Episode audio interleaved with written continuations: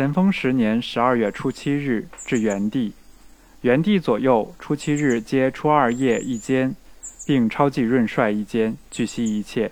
此间徽州休宁之贼日内纷纷应调，从下游渡江救援安庆、桐城。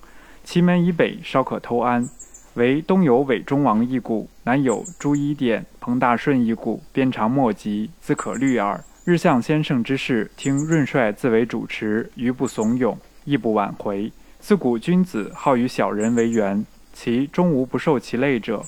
如日相继胡某、彭某，虽欲不畏之邪不可得，借鬼打鬼，或恐引鬼入室；用毒攻毒，或恐引毒入心，不可不慎也。帝于周之汉及之以甚，而于日相反多宽假之辞，亦未公允。